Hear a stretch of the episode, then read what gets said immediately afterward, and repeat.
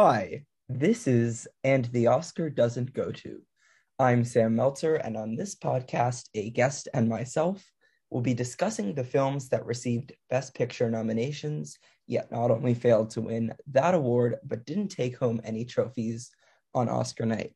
Today, I will be joined by returning guest, the queen, the legend, Zita Short. Welcome back. Oh, thank you so much for that over the top introduction. I would say I don't think I can live up to it. No, I think so... it was I think it was understated actually. but I'm very excited to be back on and to talk about a movie that doesn't often get discussed, even no, in awards. Not at all. yeah, today we'll be discussing Norman Jewison's The Russians Are Coming, The Russians Are Coming, which was released in 1966 and got four nominations. Do you want to explain why we agreed to talk about this film? So, on I? our I could do it. On our past episode, we talked about a movie that we both love. I think we both gushed about it. We generally agreed on all of the different aspects of the film. We all thought they were great. And then we decided, hmm, maybe we should talk about a film where there are more disagreements between the two of us, where there, there will be more of a discourse on the episode, instead of it just being an hour and a half of us going, oh, Liv Ullmann is so fantastic. So I mean that going... that works though. It's true. It does work. But we were going through the list of different nominees and talking about the ones that we had both seen and in most cases, we found that we either agreed or there just wasn't enough tension in terms of our opinions on certain films. And this was one of the only ones where it felt like we really clashed and were in opposition over whether the film was good or not. Mm. So we thought, hmm, let's have a discussion about this weird comedy about Cold War tensions. Let's really dig into this film that, on its surface, does not look like a Best Picture nominee. And no. I'm really excited to get into the discussion. Me too. I watched this movie without the first time I watched this movie, I didn't know that it was a Best Picture nominee. I didn't watch it because of the Oscars, which is what most of these obscure 60s movies uh, that get nominated, I would. Uh, so I was talking with someone and we wanted to watch a 60s comedy that would be really fun. And I was just looking through lists and I and we eventually found this. And I said, okay, that looks like one of those sort of dumb, fun movies that no one really remembers, but it'll it'll be really slapsticky and entertaining. And then after the movie, of course, I had to look up the Russians are coming, the Russians are coming Oscars on Google to see if it got nominated for anything. And it did. And I was really surprised. So that is how I found out about this movie's uh, play in the Oscar race. Also, something I want to add before I don't forget that this is another year, the second year in which a film that we're talking about is one of three films, three out of the five nominees that didn't win anything. Uh, last year, uh, last time when we talked about the emigrants, there's also Deliverance and Sounder, which won nothing. And this year we also have The Sand Pebbles and Alfie, which won nothing. So years that you had really one film sweeping um, with with this year, uh, but only two out of the five actually won awards. So I thought that was that was an interesting point. Yes, and 1966 such an odd year in terms a bad of films year. that they nominated. Terrible year, really.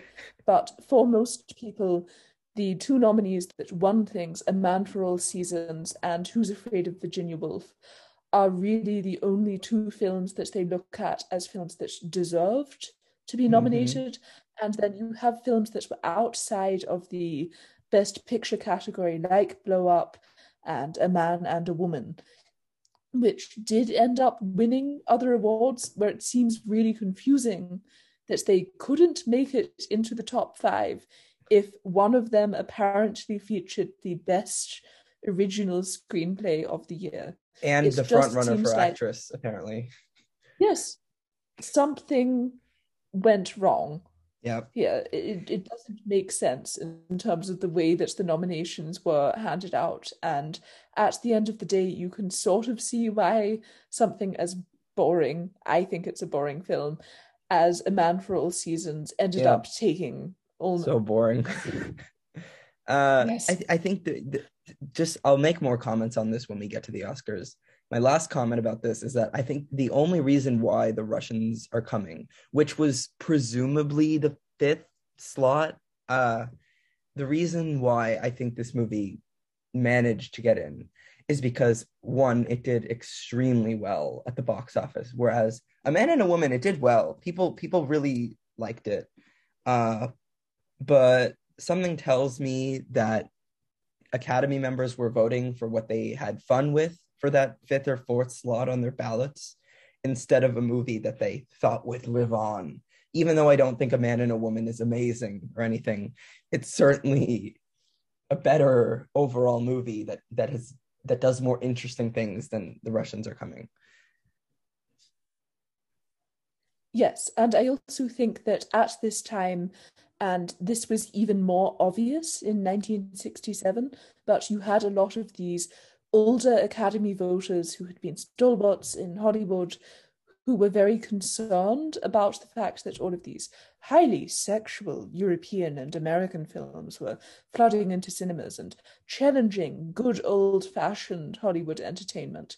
And A Man and a Woman is not sexually explicit, but I definitely think at the time you would have had these awards voters in their 70s going, Oh, I don't like that movie where two French people get all smoochy smoochy. I want to vote for this Alan Arkin comedy that affirms the fact that America is doing the right thing by and that everybody can be friends. yes, Yeah. presumably. Yeah. Also, Virginia Woolf and A Man for All Seasons were the only two Best Picture nominees that got into director as well. So there you go. Blatant right there. Yeah. But yeah, Yes. no, just getting into the film. This movie is about uh, a group of soldiers who are part of the Soviet na- Navy who are traveling via submarine. And they're on the coast of New England and they end up crashing on a sandbar on an island right off the coast of New England. I don't, I still don't know how to pronounce it. They all seem to pronounce it differently.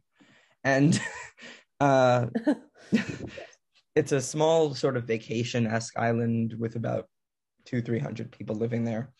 And the captain sends nine men, uh, led by Alan Arkin, Lieutenant Yuri Rozanov, to try and help free the submarine, take it out of the bar. They arrive at, I guess, the house closest to them, uh, the Whitaker family, played by Carl Reiner. Um, he's Walt Whitaker. He's vacationing there with his family. He has a nine-year-old child, a three-year-old child, and a wife played by Eva Marie Saint. Nice, nice to see her in things. I don't see her that often. Uh, and they they get to the house, and the kid is is being an obnoxious fuck. By the way, he's telling his dad that there are. Whoa! You you thought he wasn't annoying? Oh, he's very annoying. I did not expect you to come out with the F bombs. Okay. and the kid is telling his dad that there are Russians outside the door. He's uh, takes him well. He's su- he's met at the door by Rozanov, and they identify themselves as strangers initially, and then they eventually come out as Russians. And then Walt tells them about what the island is, and Rozanov decides, you know, I'm I'm not gonna do anything to you guys if you give me your car. They give him the keys, and then this weird fight sort of happens, uh, in which they, I think the wife doesn't want. I don't know if it was the wife. It might have been him. They don't want them, the Russians, to flee, and also the babysitter is there too for the child, and then the the Russians take off uh, on their car, ready to torture the the residents on the island. So so what do you think of this setup?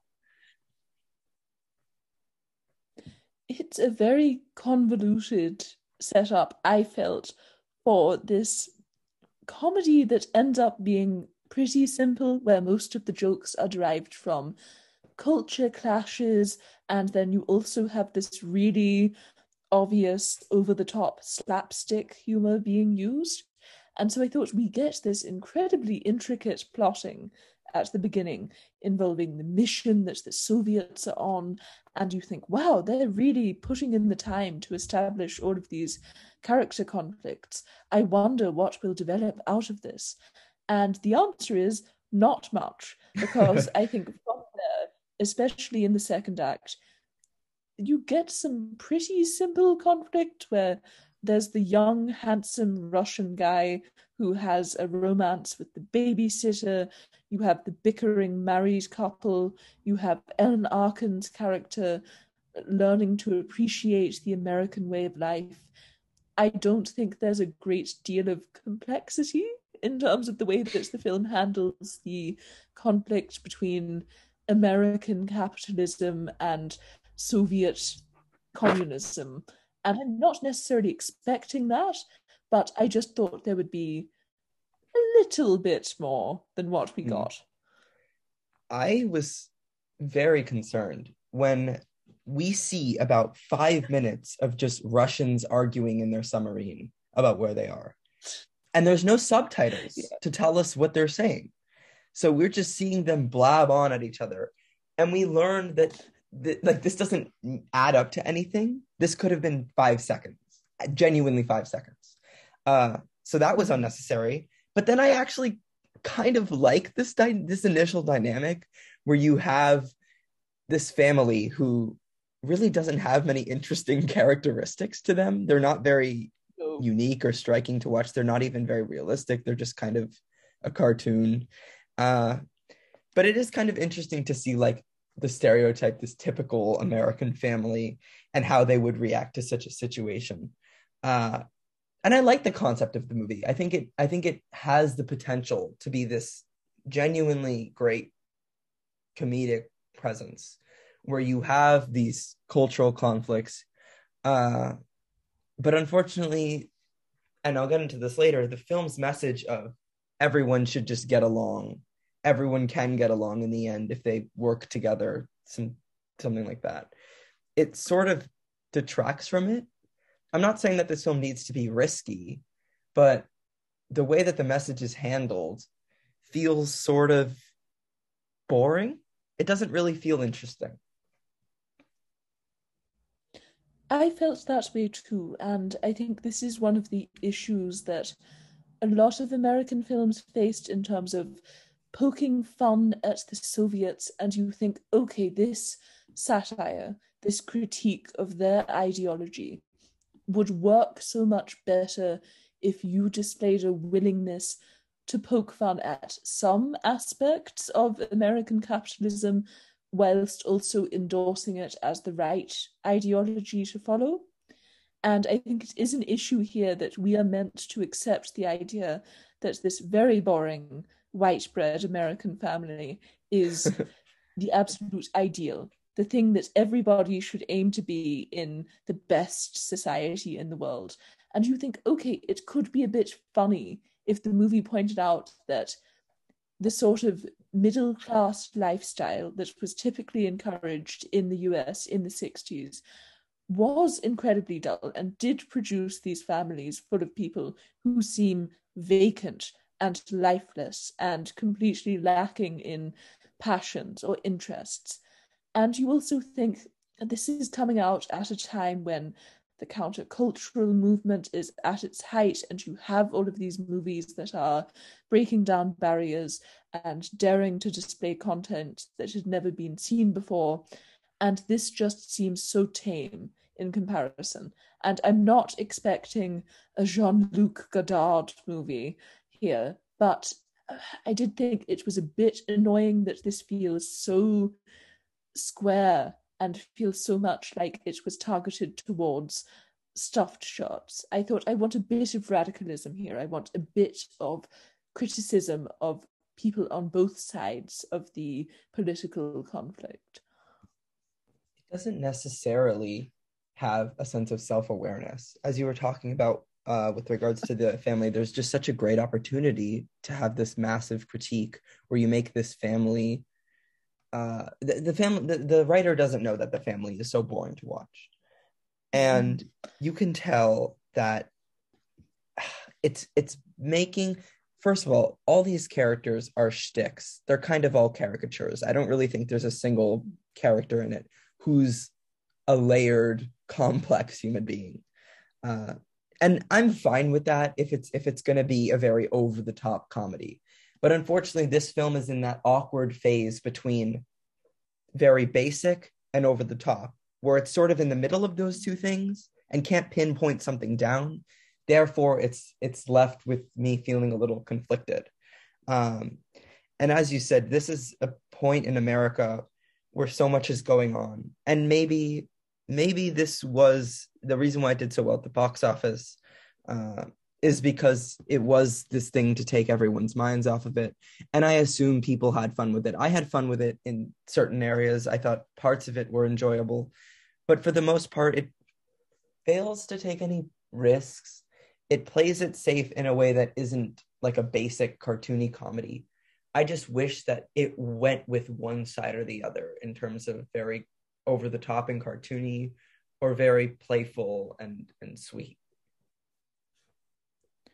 Yes, and I would note one of the things that I often find interesting about American films that deal with the Soviets is that often you can sort of sense that the screenwriter and the director, while they have to cast a Soviet as the villain who is facing off against a heroic American or Brit or somebody from a democratic country, they often seem to be far more fascinated by the Soviet and sort of seduced by the mystery of the Soviet lifestyle or the, the way of government that they have over there.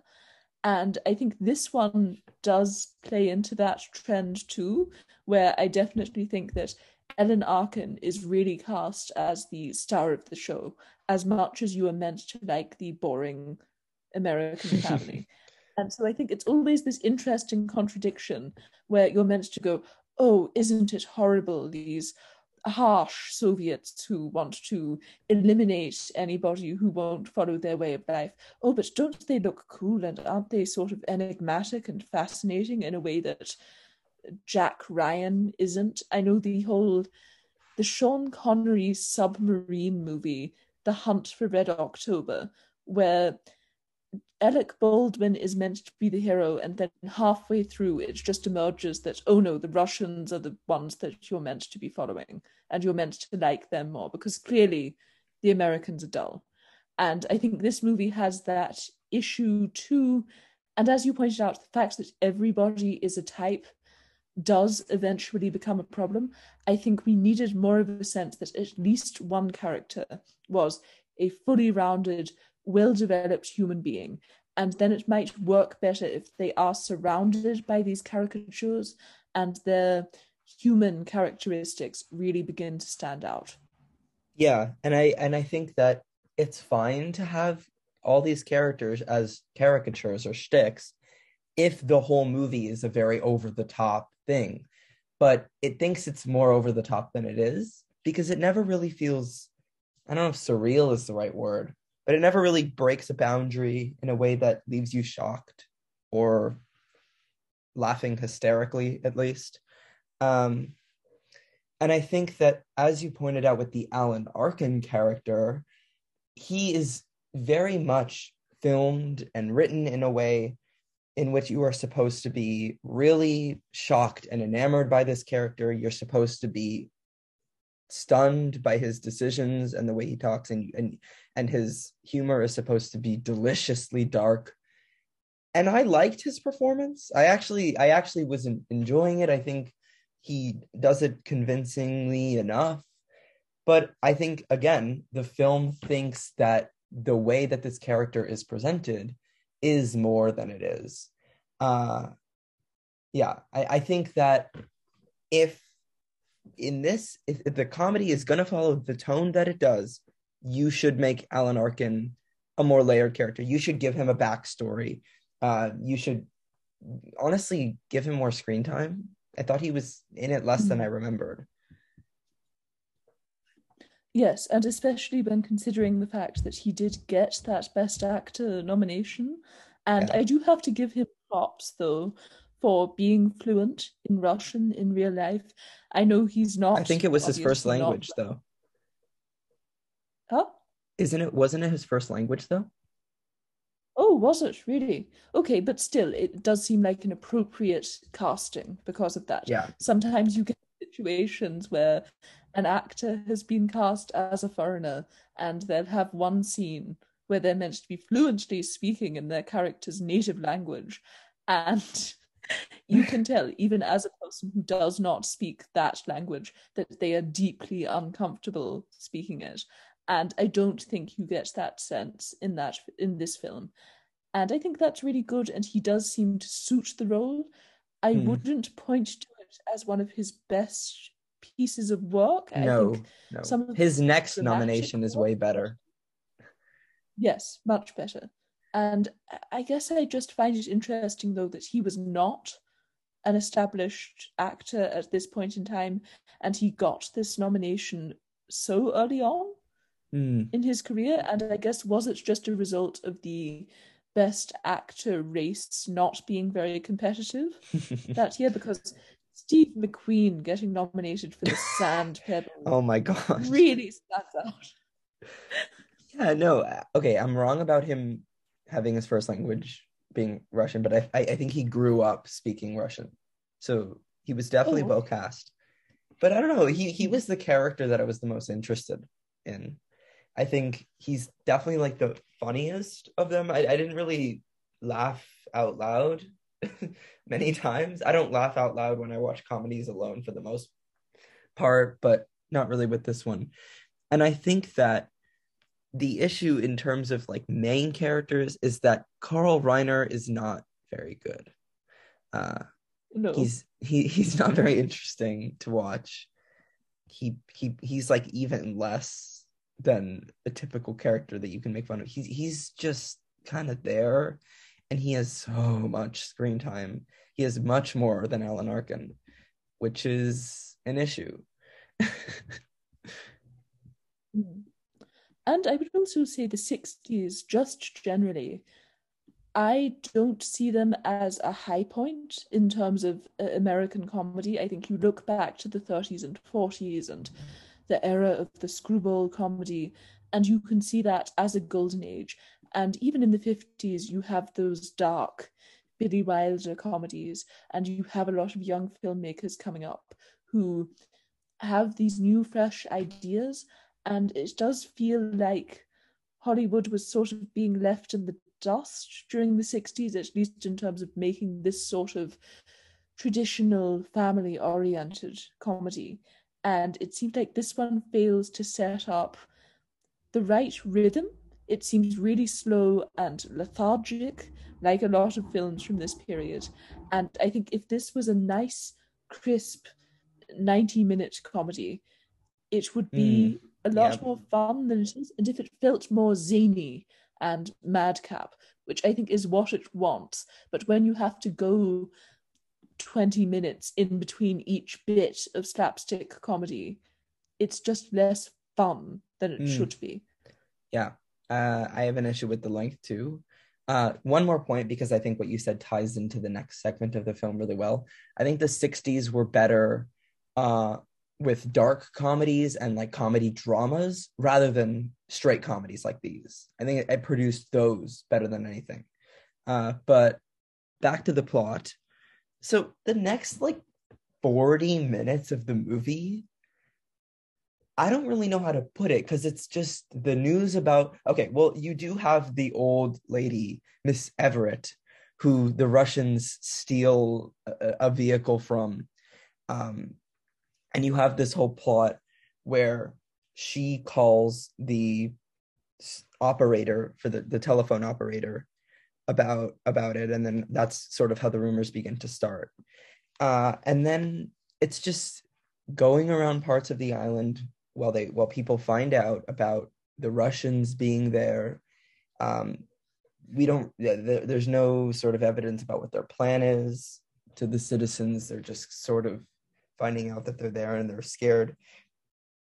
And the next the, the, the next 40 minutes of the movie are essentially that. And these two two small storylines where it's the I think it's the telephone operator and uh, Walt who are tangled up together because the Russians tangled them up, and it's and it's that shtick, and then the romance between uh, one of the Russians and the babysitter. It's it's those two and and people learning about the Russians and and coming up with a plan, and that's sort of what the next forty five minutes are. And I have to say, that could have been half as long. That that could have been 15, 20 minutes. And I think that that's what ties into our point about the fact that this doesn't need to be two hours and five minutes. It should be 90 to 100 minutes. So this next segment of the film was when it lost me the most, I'd say. And I think it was a reminder for me of why it is important to have form and structure in screenplays and why things like MacGuffins tend to make so many appearances in this sort of film it's because it really does feel like they're just biding their time during these mm. scenes. And there's nothing at stake. And even if the thing at stake is some machine or some doohickey that doesn't really matter in the long run there still needs to be a sense that what is happening is in service of some larger plot point and when it just feels like we're just watching a bunch of russians and americans sitting around having conversations and getting up to antics. It's just difficult to be invested in it. And I think that the movie doesn't know okay, maybe I get I get the argument that it's trying to show this clash of cultures. Maybe it's trying to let its film breathe and showcase something more realistic than what a standard comedy would but I don't think it's smart enough to be able to fully realize that and, and develop a sense of interest within that. So you have this this very loose story when the setup itself is crammed in like 10 minutes. So it's a little uneven. And I get again, like that's sort of how these 60s comedies would be. I'm not expecting this to be some groundbreaking sensation but it could have had a bit more attention to detail. Again, there are parts of it that interest me. I think that for the first few minutes of um, Walt and the phone lady being tied together, be a, I think that was funny for a moment. And I think that the romance is so cheesy that it's kind of entertaining to watch. It's so like dumb and cheesy that it's entertaining to watch. But overall, it was the part of the film that I was the least interested in.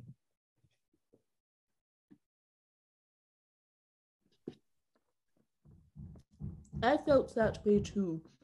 I think that it is an issue that the movie really thinks that we love these crazy kids and we just want them to be together, but you have no idea who they are. They're just two nice, dumb people, and there's no characterization. If they're trying to go for a romantic comedy angle, one of them needs to be a bit edgier than they are when they're both so soppy and immediately willing to fall into one another's arms. There's no conflict there. There's no character development for either of them to go through. It's just frustratingly inert the whole time, and there's no sense of forward progression or development. And you really need more of that for a film like this to work. Or especially and when. I... Oh. Continue all of the points that you're making, I totally agree with them. I just think filmmakers in the 60s didn't seem to know how to set one of these films up to be successful. And it is a real issue. And I think that's why a lot of people don't talk about these successful comedies from this period. How many people still watch The Great Race? Very few, I think. Whereas from the 30s and 40s, you do have these enduring classics that people keep going back to. Yeah.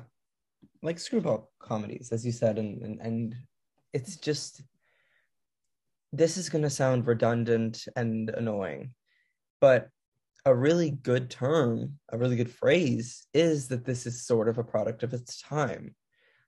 And maybe that's why it was nominated it was it was such a product of its time that people in the moment thought it thought it was all that. Again, really, really, really big box office hit. So that can be an issue when you're looking back at at it as a best picture nominee because it's like oh i had so much fun watching that movie it it it had relevant themes it made me laugh i was entertained it was a fun uh summer movie that I took my family to. We all enjoyed it. I saw it three times. I loved it so much.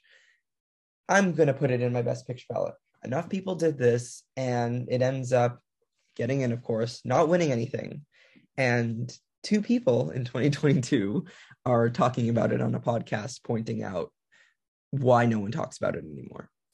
And I think that is interesting, but also shows a lack of self-awareness within that time period I think so. It doesn't feel like they were looking ahead into the future in any way. And I also feel like with a lot of these big 60s extravaganzas, it really feels like you had to be there in the moment to appreciate them. And I think in a couple of decades' time, this is probably how a lot of people will feel about Marvel films mm. where without that incentive of oh i have to go to the new one to see the post credit scene to find out what happens in the next film i think people watching them in a couple of decades time are going to think this is silly why were people so into this and i think the whole event nature of so many of those big 60s productions does mean that a lot of them seem really creaky and saggy and overlonged day. And I've noticed with a lot of them, they're good films to have on in the background. I've been at family parties every now and then, and we've put on some really long 60s epics. And you just sort of tune in during the big moments, during the big set pieces, and you have fun. And then when there's some really long scene where Charlton Heston is delivering this really dull speech, you tune out and you have a conversation with somebody. And that's the way to enjoy them. They don't really keep your eyes glued to the screen. And I don't even think you're meant to be fully invested in watching them. It's meant to be this experience where you take in the visuals and nothing else. And with the Russians are coming, the Russians are coming. It's meant to be this hilarious gag fest, but I don't think they wrote enough jokes to fill the amount of time that they set for themselves. Yeah, it's one of those movies that you'd expect. I mean, you told me your parents weren't cinephiles, but my dad watches has like when he grew up, he would watch a lot of movies of this nature and hasn't really watched them since. And when I ask him what he thinks of them, he's like, "Oh, that's the, that that one's great." And then I watch it. I'm like, "No, it isn't. It, it hasn't aged well." But I get why he liked it because you know I'm sure he grew up with it. I'm sure in the time in the 70s, it was really entertaining. When I asked him about this, he hadn't heard of it. So it really just goes to show um, that this was this was weird this this really was weird. And i, I agree with everything you said entirely i have to say. Hit, hit, hit the nail on the head there. Mm. but no i do think it's fascinating that it did vanish into thin air. I think it really like it, others... it, not even like certain people are like this is underrated this is good. No one. It's just no one so it's sort of baffling looking back and i think the thing we've been talking about where surely for a lot of viewers this was comforting at a time when it yeah. really did seem like the whole world could just go to shit America could be hit with a nuclear bomb, something terrible could happen at any moment. There were all of these conflicts breaking out all around the world. And this reassured people that no, no, it's going to be okay. And a town full of good American people could totally take down this massive threat. And actually, all of these really serious geopolitical issues can serve as fodder for a fun comedy. And I mm. sort of get why it would have been comforting to those people. And I guess we'll get into it. A lot of the other films that were in contention this year mm. did up to social conflicts that were occurring around this time. So I assume they wanted a safe space amidst all of the mania happening. Yeah, this is going to be a weird comparison, but it sort of reminds me how in 1944 the war is going on and the academy doesn't want to feel sad so they vote for going um going my way am i really forgetting the title is that what it's called yeah going my way yes it's they, going my way they voted for that over movies like double indemnity and gaslight because it's like this period where they don't they want to watch something more comforting happy um and they don't vote for the movies that'll live on more and that it's obviously not the same thing, but it gave me that type of vibe in terms of what the Academy was thinking. Mm. Yes, and I think even with that movie, I believe there was something where Bing Crosby had been the biggest celebrity fundraiser for the troops. So that probably helped its publicity mm. at the time. And I think with this movie, Norman Jewison, the director, had a reputation for being a very socially conscious filmmaker. And the following year, he makes In the Heat of the Night, which, which does win So maybe he was just incredibly popular with Academy members. Maybe yeah. that helped. Yeah. Do you want to just describe the rest of the movie? Because I actually kind of like the rest. it's I hmm, I'm not sure. Could you do it instead? Just because yeah, yeah. I feel like my grasp on aspects of the plot is very limited. Again, weirdly convoluted for no, a movie. I agree. Like simple. Yeah. So basically, what happens is after all this conflict, these these several storylines, uh, eventually, uh, Rozanov and the Whittakers are back at their place, and Walt sort of tries to to kill Rozanov while he's he's getting in the car, and he doesn't.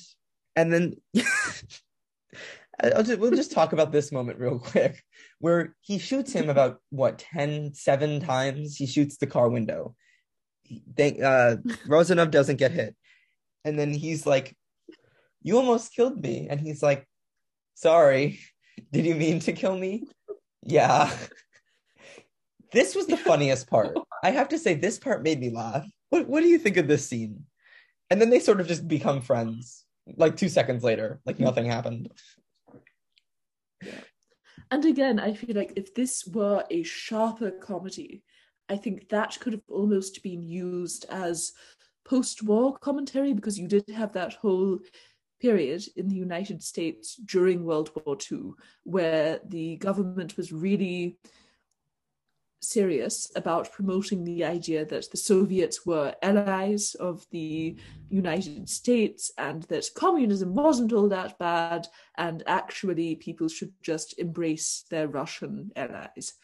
And then during the Red Scare period, they turned around and went, oh, no, no, it's awful. We absolutely shouldn't embrace any part of their ideology, and all Russians are, all Soviets are these evil vermin who should be kept out of the United States at all costs.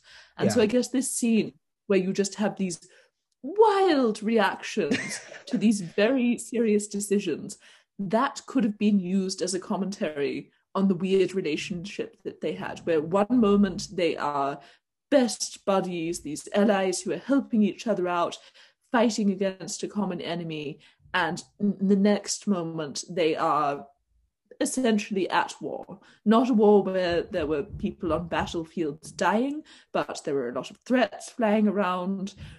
And so I think it could have been this really sharp moment. And I was reminded of Ninotchka, which deals mm. with similar themes, where you have this conflict between a very uptight Russian woman and this carefree, well, he's meant to be French, but he's played by Melvyn Douglas with an American accent. And so you have this conflict between their ways of life. And that movie includes a lot of really sly references to the Soviet five year plans or the mass execution of dissidents.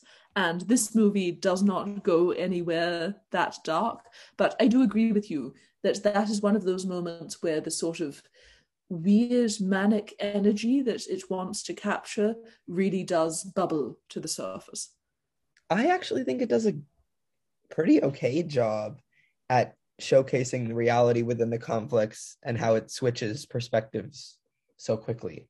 So this was a slapsticky, over the top moment that if the entire movie was like this, I would have loved it. Um, so getting a taste of that for for a few few minutes was really nice, and I also think that Alan Arkin's timing was really good. I think that the character of Walt and his sort his sort of bland attitude and, and boring American father stereotype clashing with that worked really well. I don't know. Uh, again, of course, this isn't a sharp, witty, tight comedy. It didn't do this type of thing in many areas, but there are there are sparks of excellence amongst amongst it. I just think that it really is, and we keep falling back on this point, but it really is weird that somebody thought, yes, one of the best five films of the entire year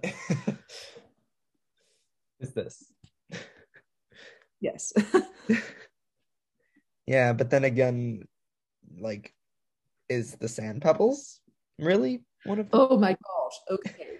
Wow. You're taking it there already. We will get. Let's do that later. That. yeah. Okay. And then the sort of big thing, third act tension, um, is when uh, the Russians and the Americans sort of meet at the harbor, and the Russians threaten them that they they're like about to shoot them or something. We don't again vague. We don't really know and right about at the moment where where after they argue for a while two this was so weird.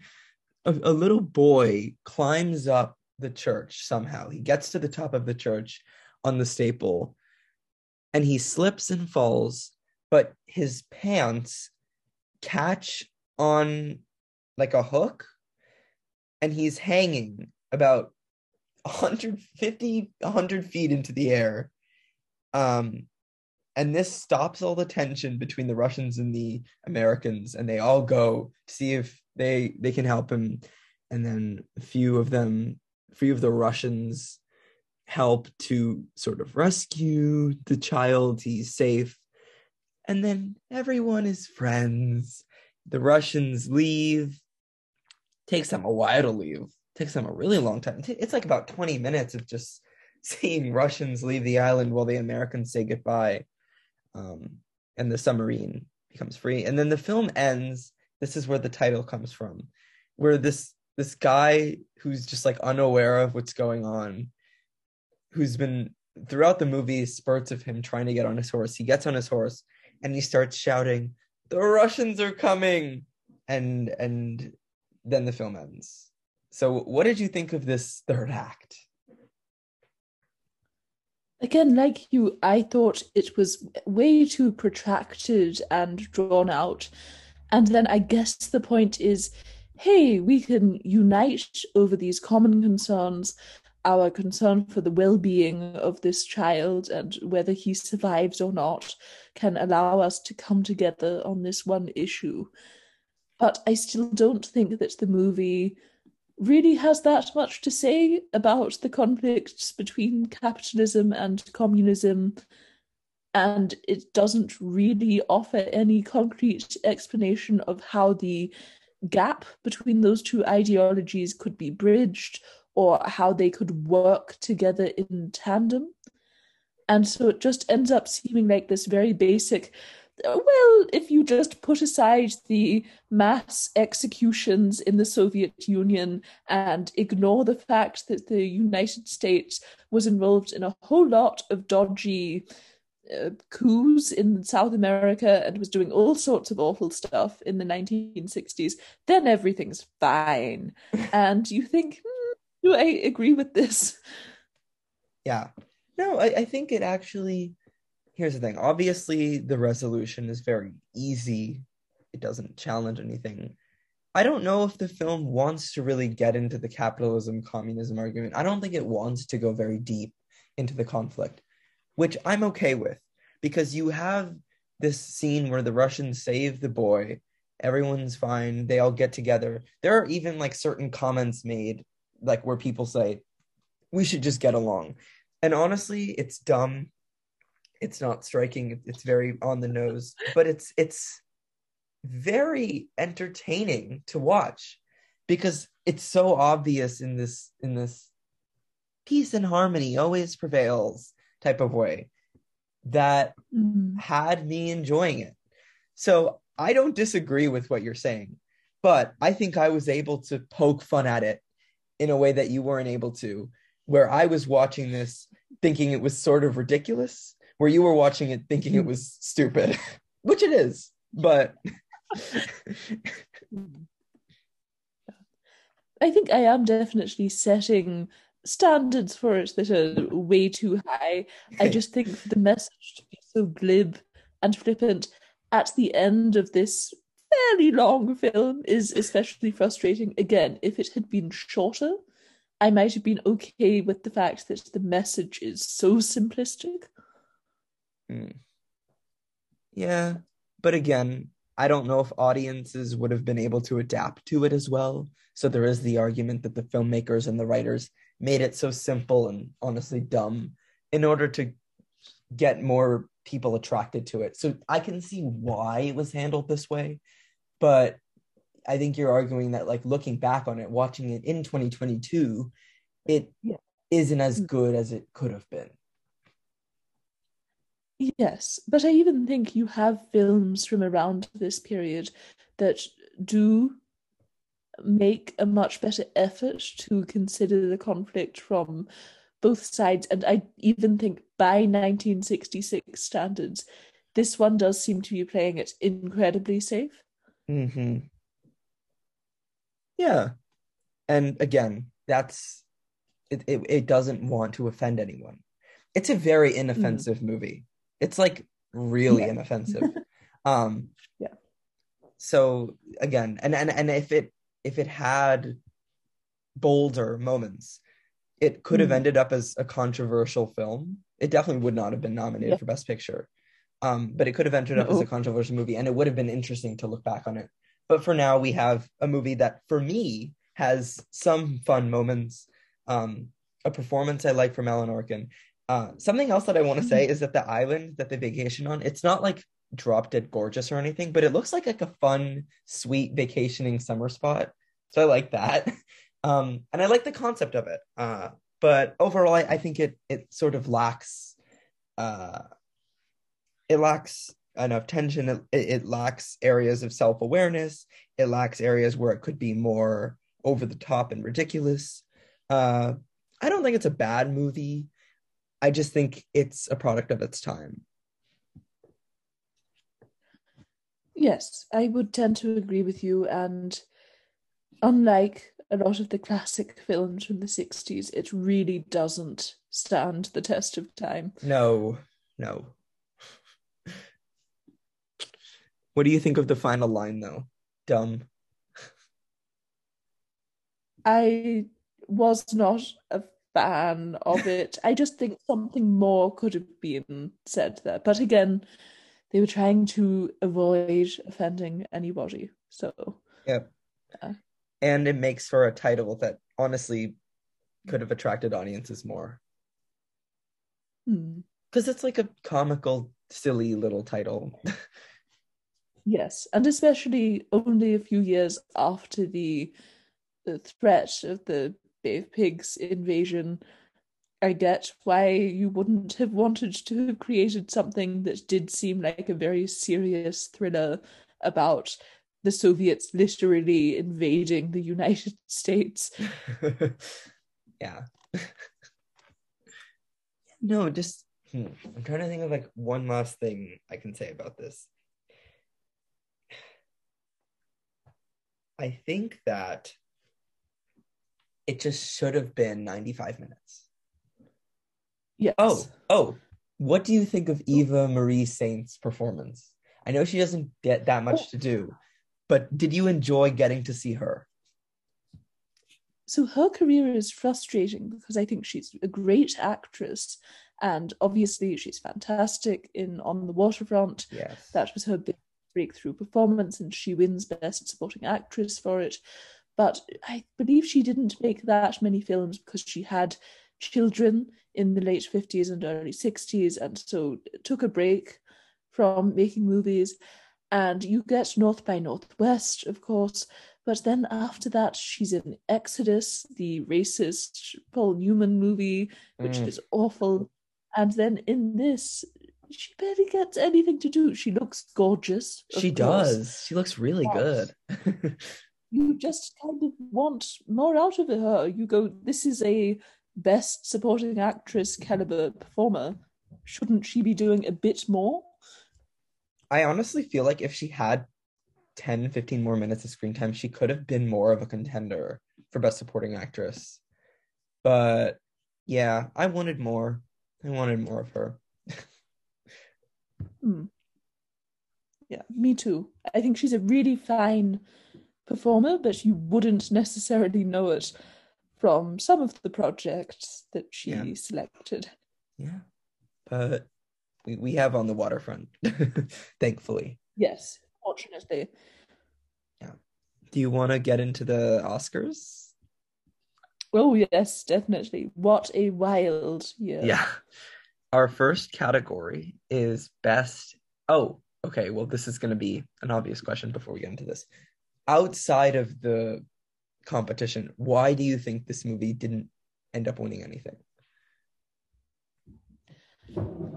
I just think that it might have been even too late, even though we think that was the reason it got nominated in the first place.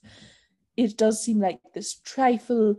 It's not particularly technically accomplished. I couldn't see it winning score or cinematography or anything the Alan Arkin performance is very broad, but that's obviously going to lose to the very serious performance in an autobiographical yeah. role. And I just don't think that any individual aspect of it stands out enough to earn proper consideration. Even a man and a woman, which didn't make it into the best picture category, has that beautiful cinematography and it has this very swoony romantic dialogue that the voters seemingly loved. I agree. I think it's something that they enjoyed enough to put in, say, this is one of the movies I, I had the most fun with this year. I'm going to put it in major categories, but it's not the best, best movie of the year. Like, no one, no one probably thought this was their favorite movie of the year, but it was always one of their favorites. So you can't really assume that it came close to winning any of these categories but the fact that it was nominated just shows that they wanted to have a little fun, but in the end, didn't want something that wasn't serious or um, more Oscar caliber to be winning big awards. Yes, and again, A Man for All Seasons is prime Oscar bait. So Such Oscar bait.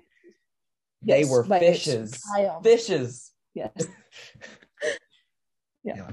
So I think it's easy to see why that triumphed in all of these categories, mm-hmm. and it's difficult to see something like the Russians are coming, the Russians are coming, muscling its way into a victory. Yeah. Yeah. Our first category is Best Editing, where it was nominated alongside Fantastic Voyage, The Sand Pebbles, who was afraid of Virginia Woolf, and the winner was Grand Prix. I haven't seen Grand Prix. Um, I didn't want to watch a three-hour race car movie from the 60s. Not gonna lie. Didn't didn't want to do that. Good on you. I wanted I wanted to watch Succession instead. So I did that. And it was it was it was great. so yeah, but I can assume that it's like well edited. It is a three hour race car movie, and they tend to like that. So w- would you give The Russians Are Coming the win in the category? No, it's way too long and Yeah. could have been edited down. Yep. What would you give the win to? We we don't have many options here. No, we don't. I think that's the issue. And if it's possible, the editing in the Sand Pebbles is even worse. So, It is. What would I go with? I'd just go with Virginia Woolf. Yes, it's Virginia Woolf. yeah. Maybe Grand Prix did deserve it though. I'll probably never watch it. Maybe. but I didn't watch it either. I don't think I'll ever see it because Yeah. it sounds boring. so boring. But yeah. Okay, now on to categories that I care about. Best adapted screenplay. It was nominated alongside Alfie, The Professionals, Who's Afraid of Virginia Woolf, and the winner was A Man for All Seasons, obviously. So, what would you give the win to? So I think this is yet another one where even though I'm not wild about this movie, I would go with Who's Afraid of Virginia Woolf. Yes. And I think for me, it's a sign of how bad this year was. That this Oh. film that I don't really like takes home most of the awards for me, where I'm just sort of mixed on it, and there are things about it that I really dislike. But they just nominated such dull films in so many Mm. categories, so I'm left with no other choice. Yeah. I don't like that A Man for All Seasons won this, but like Oh, it makes sense because it's the best picture winner and it's a based on a play and it's historical. Uh, but Who's Afraid of Virginia Woolf has some of like I know you're mixed on it and, and you still give it the win because it's such a bad lineup, but I think this is a bad lineup and this is like the saving grace. I love Who's Afraid of Virginia Woolf so much. I think there are lines of dialogue in it that are iconic that everyone still quotes. It is just rapid fire theatrical dialogue that is so entertaining and it is one of my favorites of the 60s. I, I just love the movie so much. So that is an easy walk in the park, cruise to a win for me in this category. Um, as for the rest, the professionals, uh, who cares? A Man for All Season, who cares? Alfie, I, I'm interested to talk about that one on this podcast when when the day comes, but I'm mixed on it. And then the Russians are coming. You know my thoughts. So Who's Afraid of Virginia Woolf is my only choice here, but it would win in most years. So the fact that for me this isn't a great lineup does not take away from uh, my my my strong feelings about the script for Virginia Woolf. Hmm. It is my favorite. If if it won this, it would be my favorite adapted screenplay winner of the '60s easily. whoa, big. Yeah. Well, they did give it to Tom Jones in the same decade, so yeah. competition. The competition is not very strong. And they gave it to uh well, we're not huge fans of Dr. Zhivago, but No. other people are. Oh my god. That's- Oh god. Cat Ballou you got a nomination. no. Why? so funny. Oh god. Cat was trash. It is. Poor Jane Fonda. God, that whole period of her career. Mm, thank God for they shoot horses, don't they? Yes. Yeah. Jesus. Yeah. But I think A Man for All Seasons won this easily. Hmm. I assume. Yeah. Back Uh, to back wins. Robert Bolt. Oh yeah. Mm. Uh, do you want to do actor or picture first? They're the same. They're the same.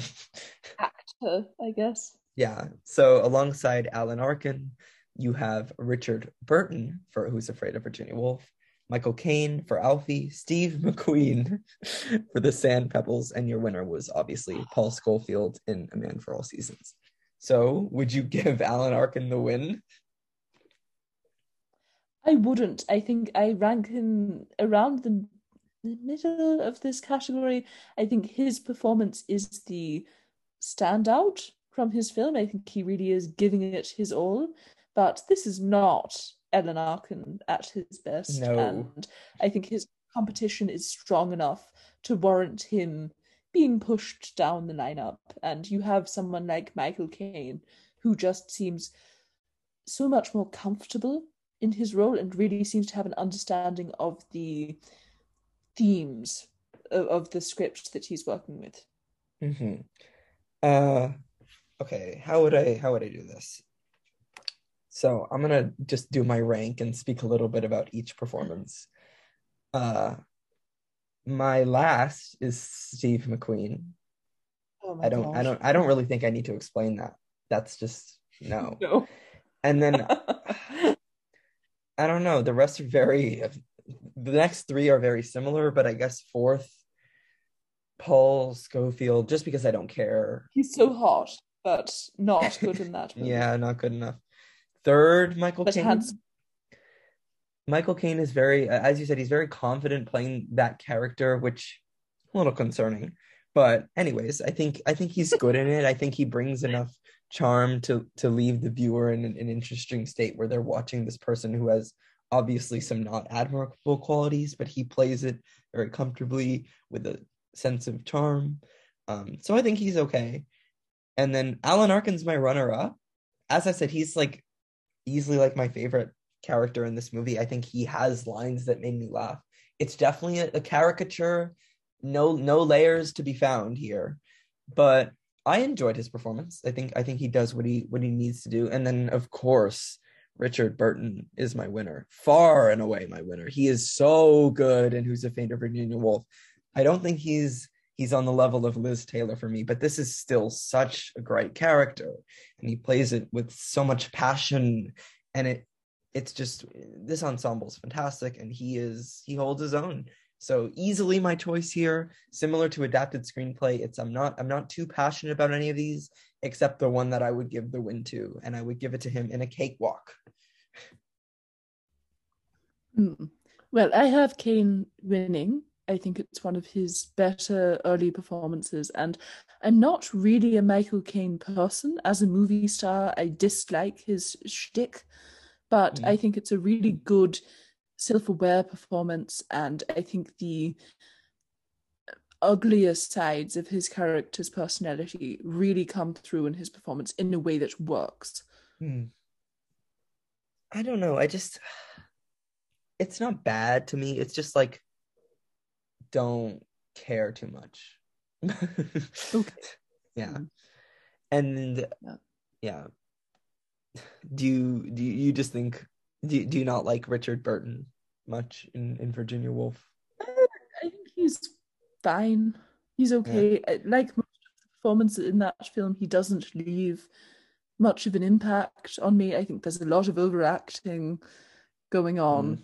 not a whole lot of subtlety to go around. But well i don't know No, if they were aiming for that no, I don't think so. yeah but steve mcqueen is just i'm glad we agree that he's just so obviously terrible. Trash. Uh best picture. It's the same. So alongside the russians are coming alfie the sand pebbles virginia woolf and a man for all seasons one. So what are your what are your thoughts here? Just a very dull best picture lineup even the inclusion of a man and a woman where neither of us think that it's a masterpiece but at least it would have been them displaying a willingness to open up to a foreign language film and mm. to nominate something that isn't so dude centric. I know you have Who's Afraid of Virginia Woolf with these two complex female characters, but The Sand Pebbles is so broy, just unbearably so. And so I would have liked a French romantic drama about a beautiful, glamorous woman to be in there. Yeah. Uh, I assume you give Alfie the win based on your thoughts about that character. Yes, yes. I, I thought it was the most sophisticated of all of the films in terms of its exploration of its themes.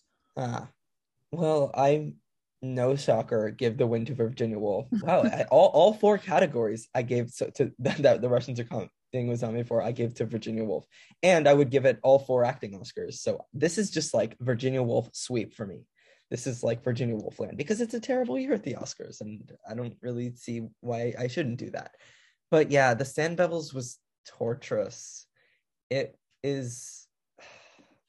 It's dated. It's boring. It is annoying. It is broy. It doesn't critique the masculinity in any way. It doesn't attempt to. It doesn't really do anything for me.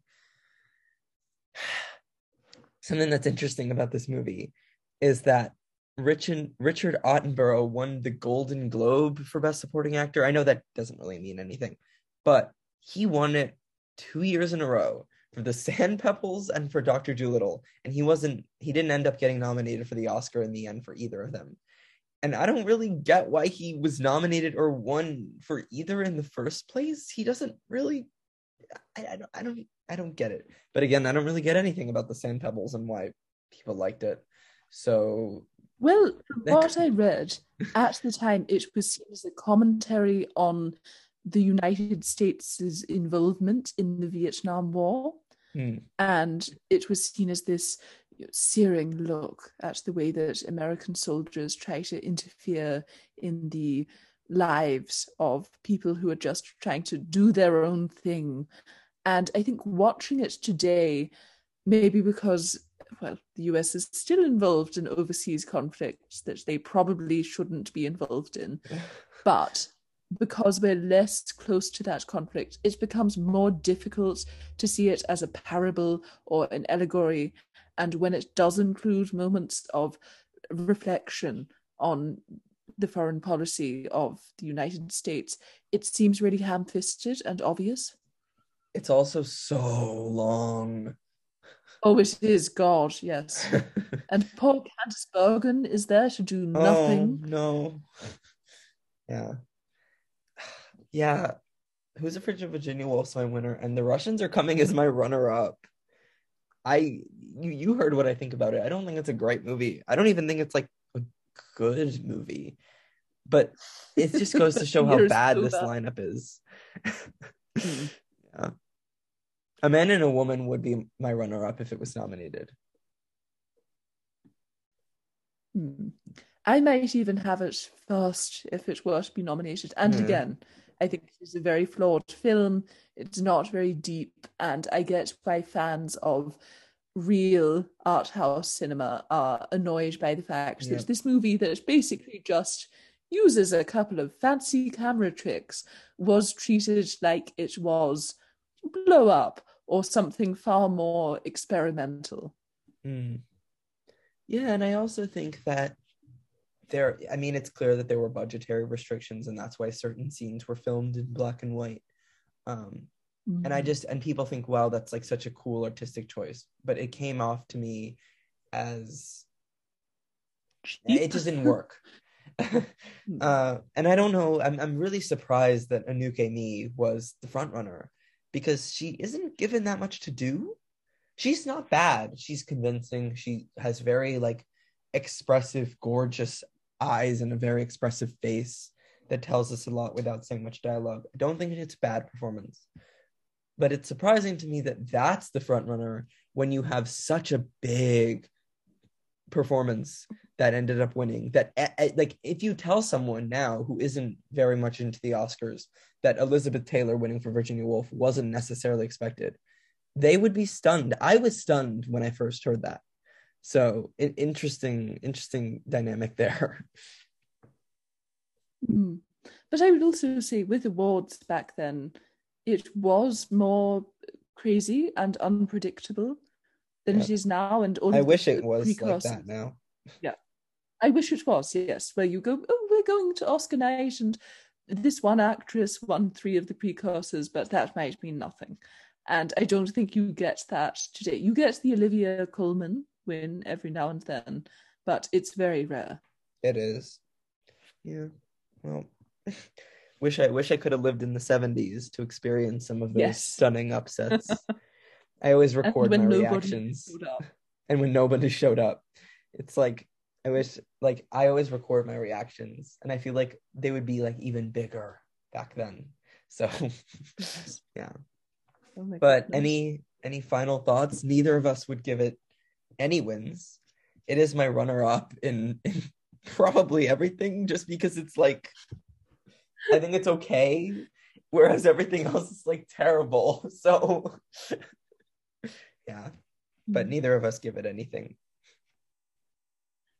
I think you can just point to this as one of the worst years in Academy history. And the 60s for me, when I was going through and trying to watch all of the Best Picture nominees, Mm. were really a slog to get through. yeah And I watched most of the good movies like Bonnie and Clyde first.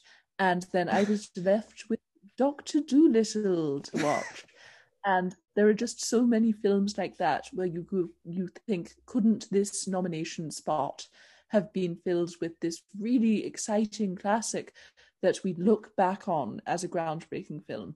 And I think, as you pointed out, it is a reminder of the fact that the reception of most of these films at the time is very, very different to what Mm. it's like today. Yep. I'm at that stage now where I've seen all the ones I love. I still have a few that I'm looking forward to, like Z, which looks fantastic, uh, and Butch Cassidy, that I surprisingly haven't seen. But I also have so many left. I have Cleopatra. I have Mutiny on the Bounty. I have The Sundowners, The Longest Day. Uh, America, America. I have so many that are long and just look so uninteresting. So I not not that many left, but I'm I know I'm gonna watch Z first, and then I'm gonna be stuck with all of these films that are long and boring. And America, America opens with a man threatening to beat up his grandmother if she won't give him money. So, and oh, he's your protagonist. oh great. So have fun with that one. yeah. But yeah, any any final comments on the Russians are coming? No, I think we have thoroughly gone through all of the reasons why Yeah. it is fairly forgettable. So I guess this was not the the conflict laden episode that we were expecting it to be. But Yeah. still, I think you did like it more than I did. Yeah, that usually happens. Yeah, well, to be fair, yes. No, I think though I would because because I, I realized after we agreed to choose it that I don't feel really strongly about it. I remember watching hmm. it. I had a I had a great time, but there it, it was like if you if I had if I had watched it for the first time and then went on to discuss this and you make those points critiquing it, I would have just been like, yeah, that's fair. Which, you know, I don't know, that would have been very boring. Probably, yeah. Yeah. But obviously not giving it anything. Virginia Woolf sweep. Hashtag Virginia Woolf sweep. yeah. Well, Oh my See, god, imagine if if Twitter had existed at the time, oh my god. how furious the Virginia Woolf people would have been. Can you imagine what the Russians are coming stands would have been like? Uh, there would have been very few of them, I assume. Do you think there would have been the sand pebbles stands? Oh my god, yes. No, the, the, the Dark Knight film bros would have been behind it. Yeah. And and they would have been like a sand pebbles. Steve McQueen would have been one of the best Oh, no. best actor winners ever. No, they would have been talking about how, how how could they have not nominated Steve McQueen yet? He's one of our best actors. yeah. He's not even hot. No, he's not. He has a tiny mouth. That's a problem. Yeah, and his voice is kind of annoying. Like there's something about his voice that rubs me the wrong way. Me too. I, I don't get it. But he was a big deal. So Yeah, clearly there's deal. something I'm not seeing. Paul Newman is superior. Oh, definitely. Well, Zita, where can people find you?